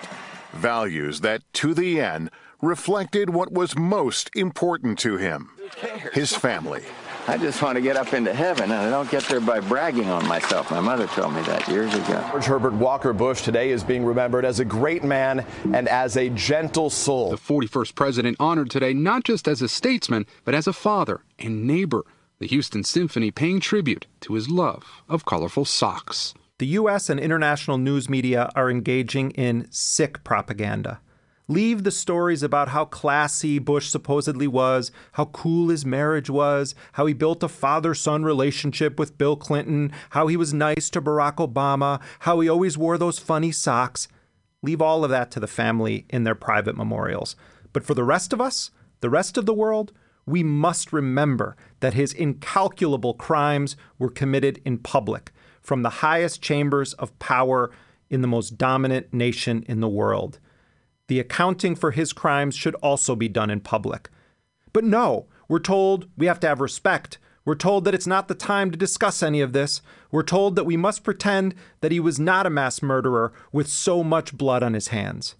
You know what? Donald Trump doesn't even have enough time left in his life to commit even a fraction of the international crimes that Bush carried out during his decades in power, whether it was at the helm of the CIA or as vice president or as president. Not even close.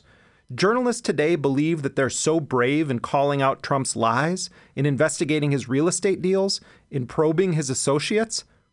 And yet, none of them have the spine to accurately describe the well documented, indisputable crimes committed by George Herbert Walker Bush. What we're witnessing is a powerful media class and an elite political class whitewashing the life of a man who used his various positions not to make the world better, but to wage unthinkable wars, to undermine democratic movements, to kill innocent people, to orchestrate coups and invasions. And the reason this doesn't happen, that we don't talk about this, is because it's a sacrilege in the religion of American exceptionalism. When an unarmed young black man is shot dead by the police, the media is often flooded with stories about how they were troubled kids, or they had criminal records, or they had used drugs, or they had run ins with the law.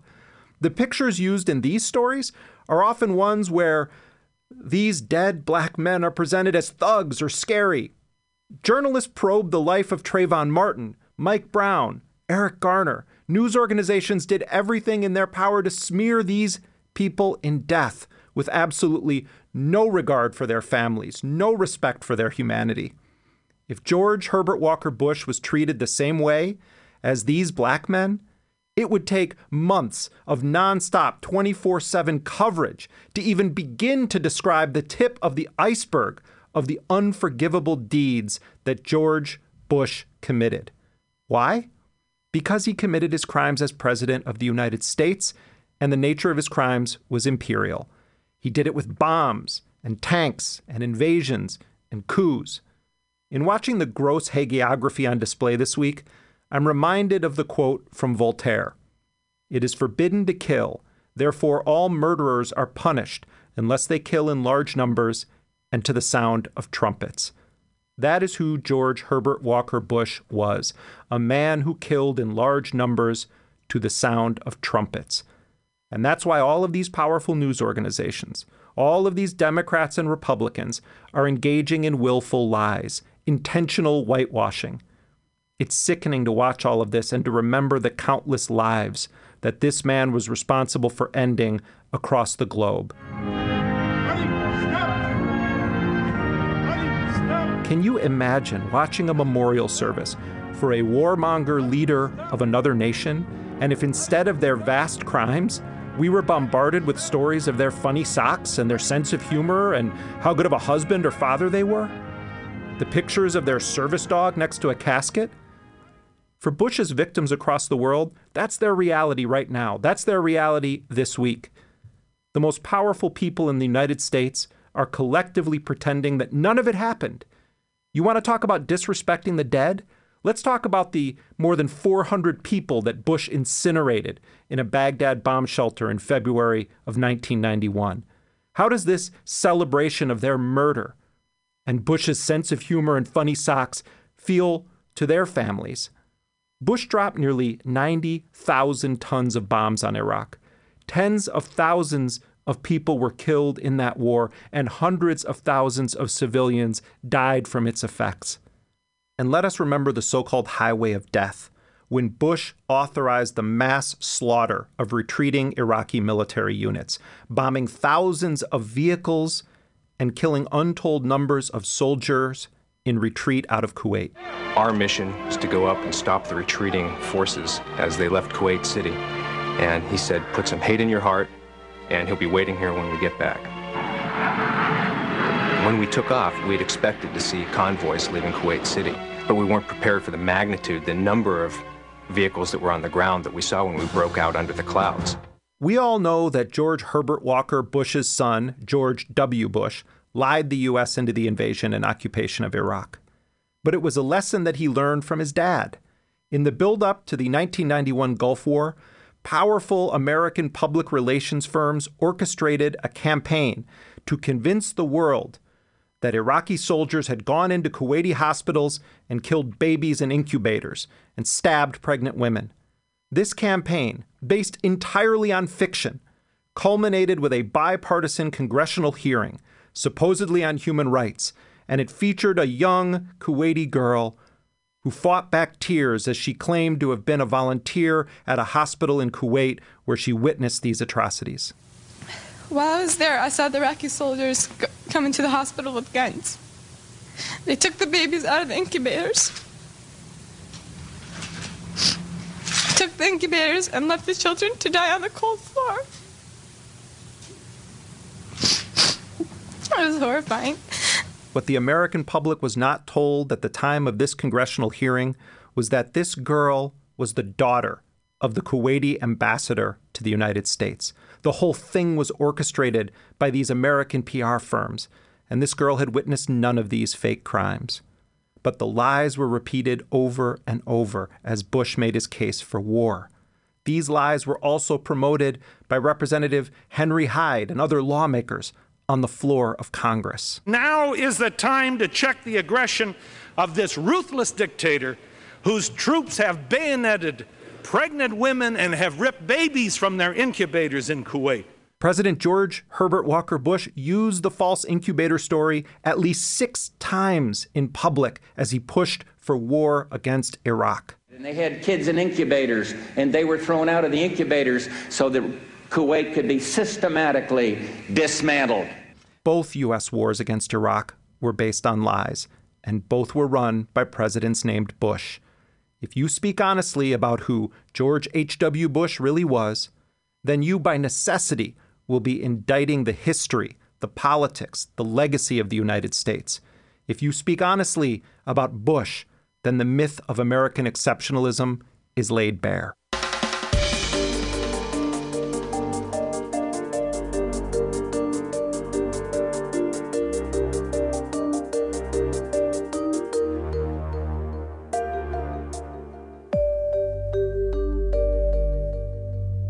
Today on the show, we're going to be offering a different kind of memorial for George Herbert Walker Bush, an honest one. Later in the show, we're going to be speaking with a renowned Iraqi poet, Sinan Antoon, who lived through both Saddam Hussein's regime and the 1991 Gulf War launched by Bush that destroyed Iraq's civilian infrastructure and made Saddam's grip on power even tighter. But first, for an in depth look at the crimes of George H.W. Bush, I'm joined by my friend and independent investigative journalist, Arun Gupta. His work has appeared in The Intercept, The Guardian, The Washington Post, and other publications. He was a longtime editor at the former Guardian Weekly, and he's one of the founders of The Indypendent newspaper in New York City. Arun Gupta, welcome to Intercepted. Thanks for having me on, Jeremy just start by giving a counter brief eulogy for George H.W. Bush. I think the best way to describe George Herbert Walker Bush is that he was a ruthless master of international diplomacy, and he created the world that uh, gave us uh, Donald Trump. He was one of the primary architects of it.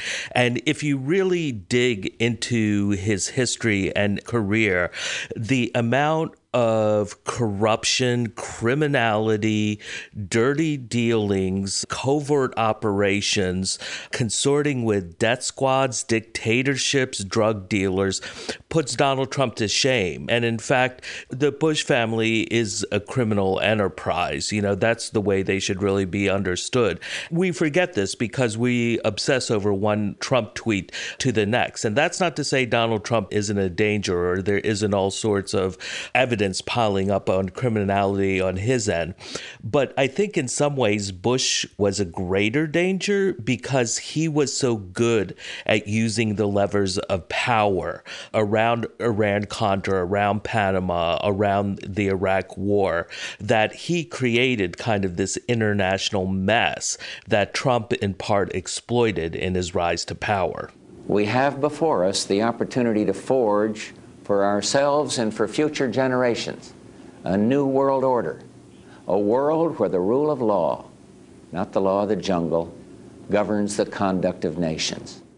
Arun, of course, the tale of George H.W. Bush that's often told is that he enlisted in the Navy. He was the youngest fighter pilot ever in the Navy. The story of George Bush is a success story. He was both an outstanding college athlete and a brilliant student. He served his country with valor. A combat carrier pilot, he was awarded the Distinguished Flying Cross and three air medals.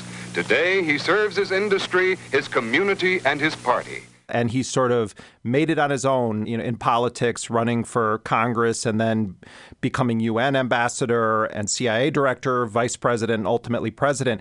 But let's back up and talk about what is actually a political dynasty in the United States, the Bush family and Prescott Bush. Give some context to who George Herbert Walker Bush's father, Prescott, was and a little bit about the family both sides of the family. So it's George Herbert Walker. You know, his his wife Dorothy Walker came from wealth, whereas Prescott Bush also uh, came from wealth. This is a family whose income starts to become vast in the late 19th century. It's through steel and coal. They were hooked up with Standard Oil. Then by the time you get to the early 20th century, uh, Prescott Bush had become a financier. So there's nothing self-made about about George uh, Bush Sr., just like there's nothing self made about Donald Trump. He's constantly trading off his family connections and wealth. And one of the really interesting parts, and uh, listeners can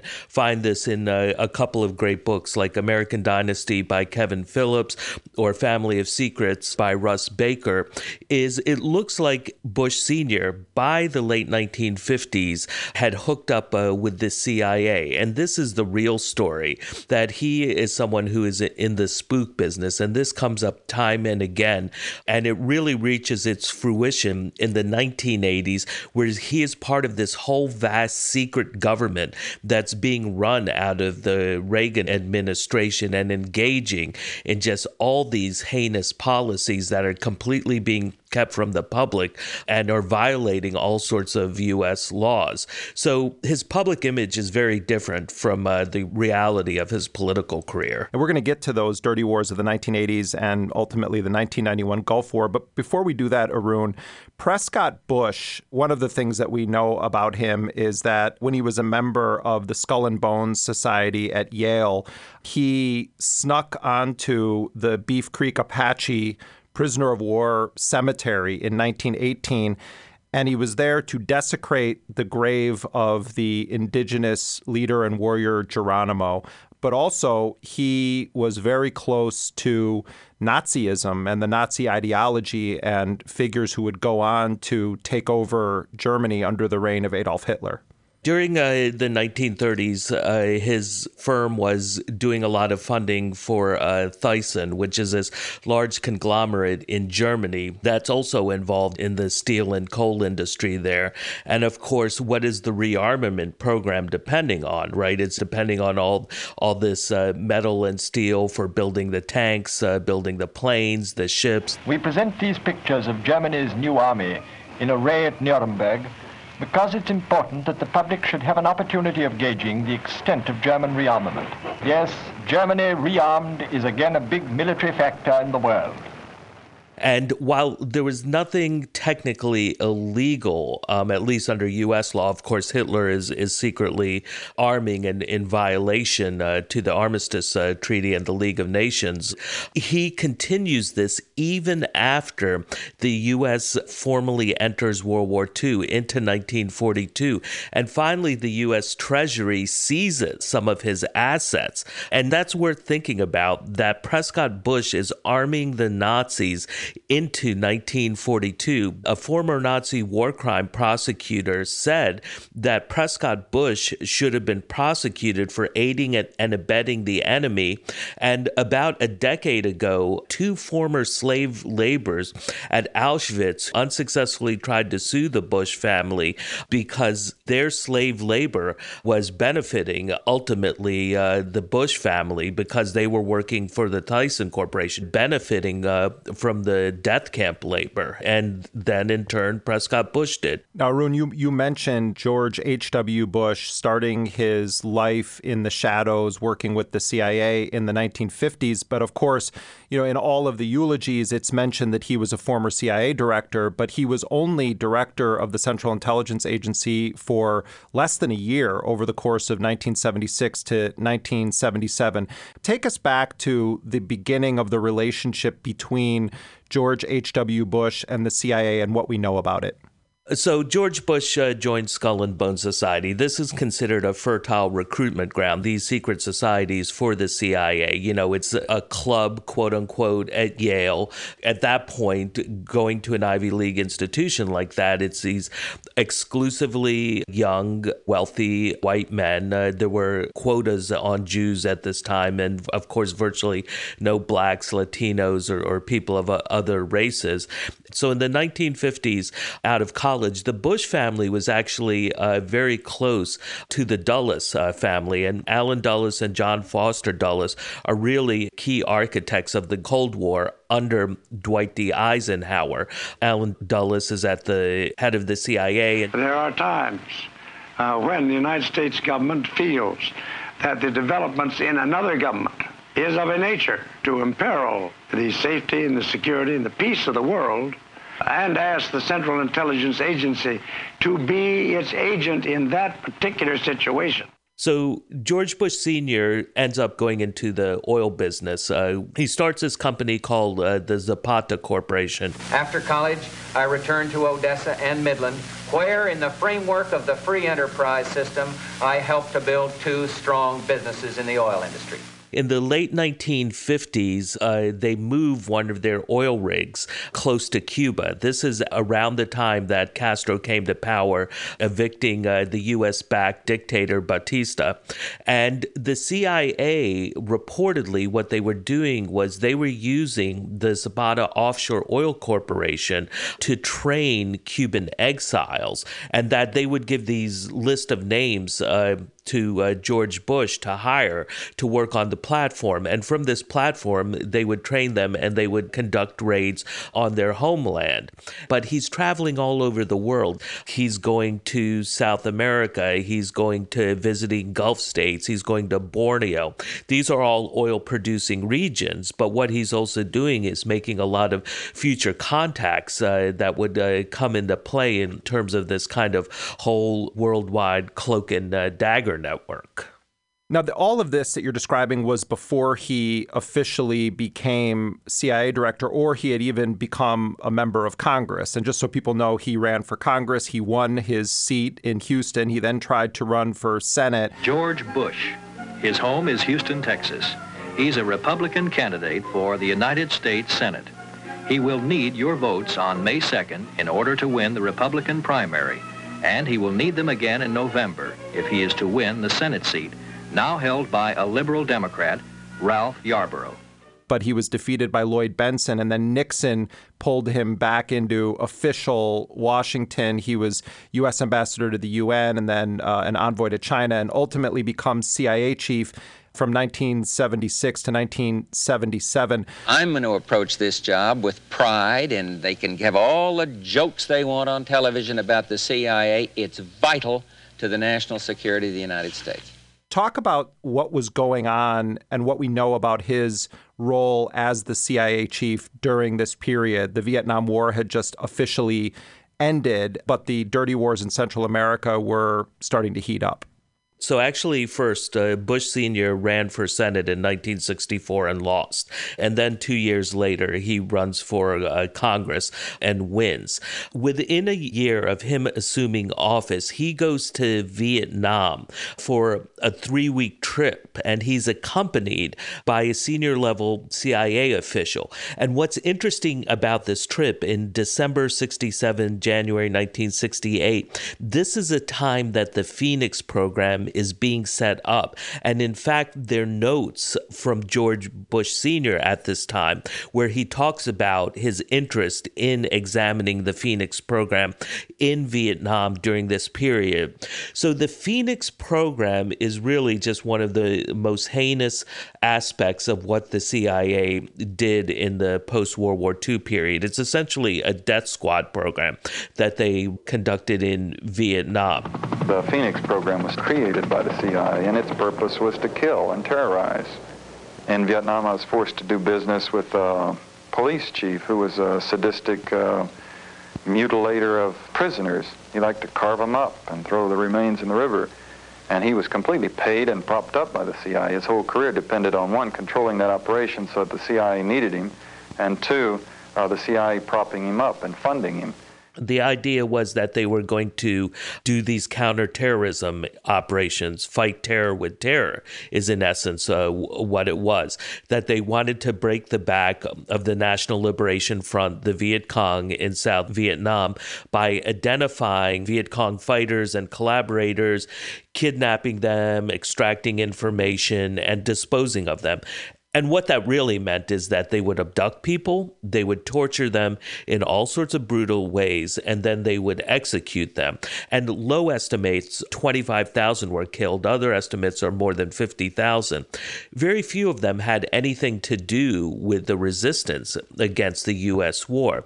But what's crucial about this period is there are a number of figures in Vietnam who we don't know if Bush met them at this point, who end up resurfacing at the CIA in 1976, where he becomes close to them. And then these same figures are absolutely central to the secret government running the Iran Contra operation during the 1980s prior to the 1980s, while uh, George H.W. Bush was the director of the CIA, he was also involved in a program that became known as Operation Condor. Talk about that program and what it was and Bush's role. Operation Condor was essentially transnational terrorism network that involved all these right-wing military dictatorships set up in Latin America, often with the help of direct intervention in US and countries like Argentina, Chile, and the various intelligence services decided that they wanted to go after dissidents who had fled the country. So the U.S. really plays a central role in this. They're, they're training uh, these intelligence directors, they're funding them, they're giving them access to the most sophisticated U.S. communications networks. And these governments, their secret police, end up kidnapping and doing kind of the same thing as they did in Vietnam. They're kidnapping people, they're torturing them, and they're disappearing them, often in, in just the most brutal and appalling ways. This really surfaces during uh, George Bush's tenure because in October of 1976, a CIA asset with the Chilean secret police basically plots and carries out the remote control car bombing of a Chilean diplomat Orlando Letelier and his American aide Ronni Moffitt in the heart of Washington, D.C. The assassination of Orlando and the other Chilean exiles points directly to the responsibility of the Chilean military government. The Chilean Gestapo has participated in the murder of thousands of innocent persons tortured thousands more, and kept tens of thousands of political prisoners. Now these same fruits have been visited on the city of Washington, D.C. And you got to understand just how crazy this is. That this is essentially the Jamal uh, Khashoggi of its day, right? That you're engaged in this very flagrant and visible assassination in the heart of the U.S. Capitol. And what does George Bush do? He's director of CIA. He actually deliberately misleads the FBI as to who was behind this bombing. And this is something that happens again and again during the 1980s. And this is very relevant to what's going on with Trump that Bush is actually engaged in deceiving not just the public, but the law enforcement agencies who are tasked with bringing these people to justice. He's protecting the CIA assets um, within Chile and allowing them to carry out these deadly operations on U.S. soil and then preventing them from being brought to justice. And of course, George H.W. Bush's tenure as CIA chief, again, less than a year, ends as Jimmy Carter becomes president. But then Bush, after making his own run at the presidency, ultimately ends up being the running mate for Ronald Reagan on the Republican ticket that ultimately would defeat Jimmy Carter. And of course, it's seldom talked about today, but it's so crucial to remember this history. Remind people of what happened on the eve of Ronald Reagan's election regarding Iran, the American hostages being held in the embassy, and Jimmy Carter. There's a lot of suspicion that uh, there's this October surprise that goes on in 1980. In, in 1979, Iran is in complete turmoil. The streets of Tehran today, as many as 2 million people in one of the largest outpourings of anti American sentiment ever seen. The seizure of the 52 members at the U.S. Embassy in 1979, this happens after Carter decides to let the Shah into the U.S. for cancer treatment. And apparently it was under pressure from Henry Kissinger. They weren't going to uh, let him in otherwise there's long been suspicion that there was some sort of secret meeting with Bush involved where he struck a deal with the Iranians to release the hostages because the very moment that Ronald Reagan is inaugurated in January of 1981, a plane takes off with all the hostages from Tehran. Now, day one. Day one of Ronald Reagan's presidency, and day one of freedom for 52 Americans. Though thousands of miles apart, these two historic events moved almost on parallel tracks today. The new president had not been in office an hour when the former hostages became free men and women again. The timing was incredibly suspicious. It has never been able to be definitively confirmed that Bush was involved in, in what's called this October surprise because there were all sorts of rumors that the hostages were going to be released. And that was one of the big factors why Carter lost because he was seen as weak and vacillating towards Iran. And this, of course, toward the end of Carter, beginning of Bush, also begins this era of these dirty wars in Central America. I mean, obviously, the United States had had its hands totally dirty in the region, you know, forever, but it really intensifies then after Bush and Reagan take the White House. And Nicaragua was one of the first targets because in 1979, the leftist Sandinistas officially take power. And then the CIA, with the full support and encouragement of the White House, as well as U.S. military special forces, start building up what Ronald Reagan would call freedom fighters, but it was really a right wing death squad known as the Contras.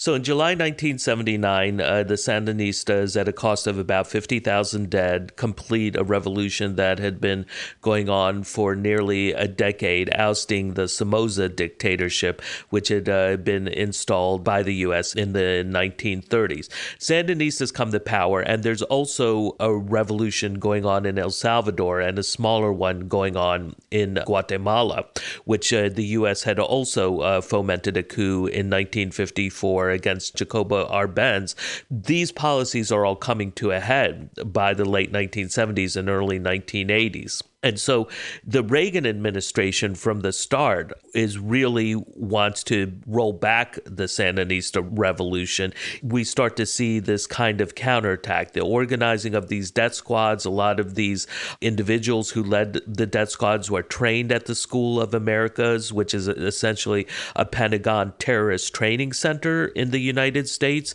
where thousands of Latin American military officers uh, would be trained in the techniques of, of torture and murder over decades. The U.S. Army School of the Americas, for a long time, it was based in Fort Benning, Georgia. And among the quote unquote graduates of the School of the Americas were and during this time, when Bush was in power, the people who assassinated Archbishop Oscar Romero, who has now been canonized and, and is a saint, uh, shooting him as he said Mass in San Salvador, murdered six Jesuit priests and two women who worked with them, raped and murdered four Catholic nuns, and killed tens of thousands of ordinary people disappeared them, threw them out of helicopters. Just to put in clear perspective the kinds of people that were being trained by the United States during this era at the U.S. Army School of the Americas.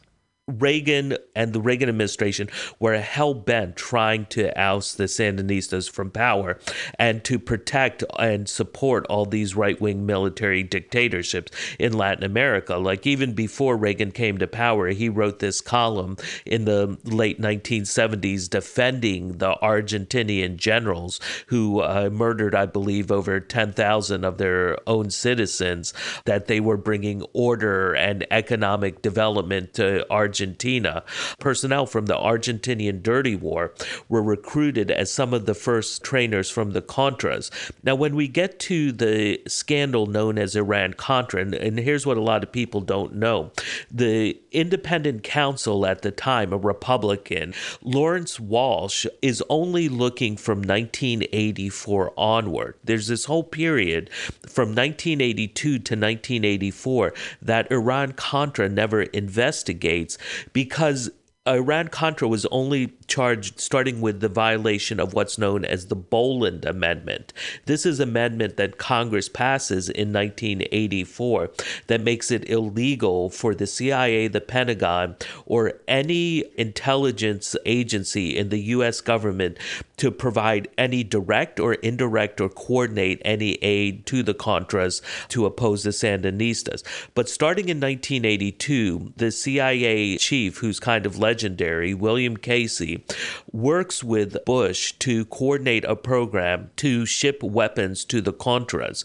And the key person who's carrying this out is Bush's national security advisor, Donald Gregg, who comes from the Phoenix program, who worked with Bush at the CIA in 1976. And Donald Gregg was actually a 31 year veteran of the CIA.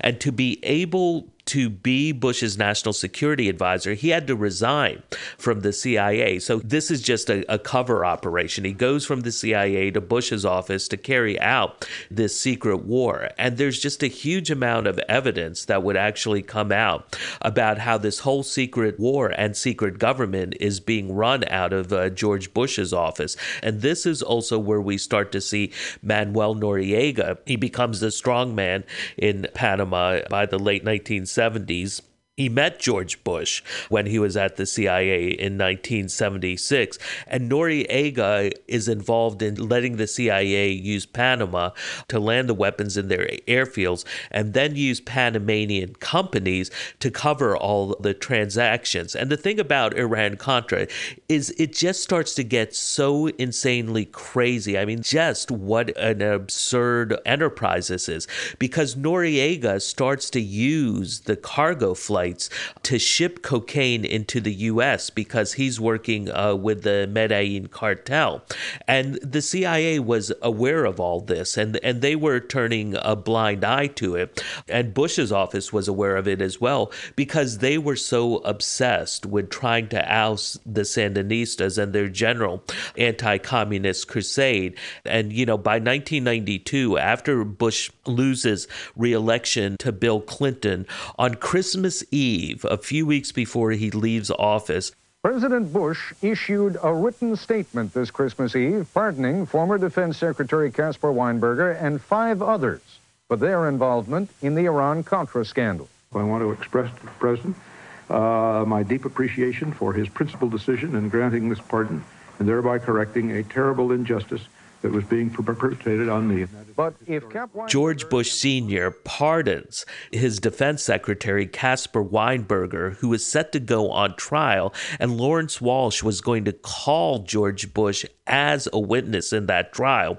And Walsh was closing in on Bush and was looking to criminally prosecute him. There was this whole weapons for hostage deal that was going on in the mid 1980s as well. And some of those proceeds would end up being used to fund the Contras. That was being coordinated by Lieutenant Colonel Oliver North. Lawrence Walsh makes clear that th- it looks like this is a criminal action, that it violates U.S. government policy, but also the Arms Control Export Act. And he said that this went to the very top. He implicates Ronald Reagan by name, Bush, Shultz, Casey, Weinberger, the National Security Advisor, basically the whole cabinet. And they should have all been impeached. Mr. President. And welcome back to the weekly review. I'm currently playing a podcast from The Intercept, George H.W. Bush, 1924 to 2018, American War Criminal. We're about halfway through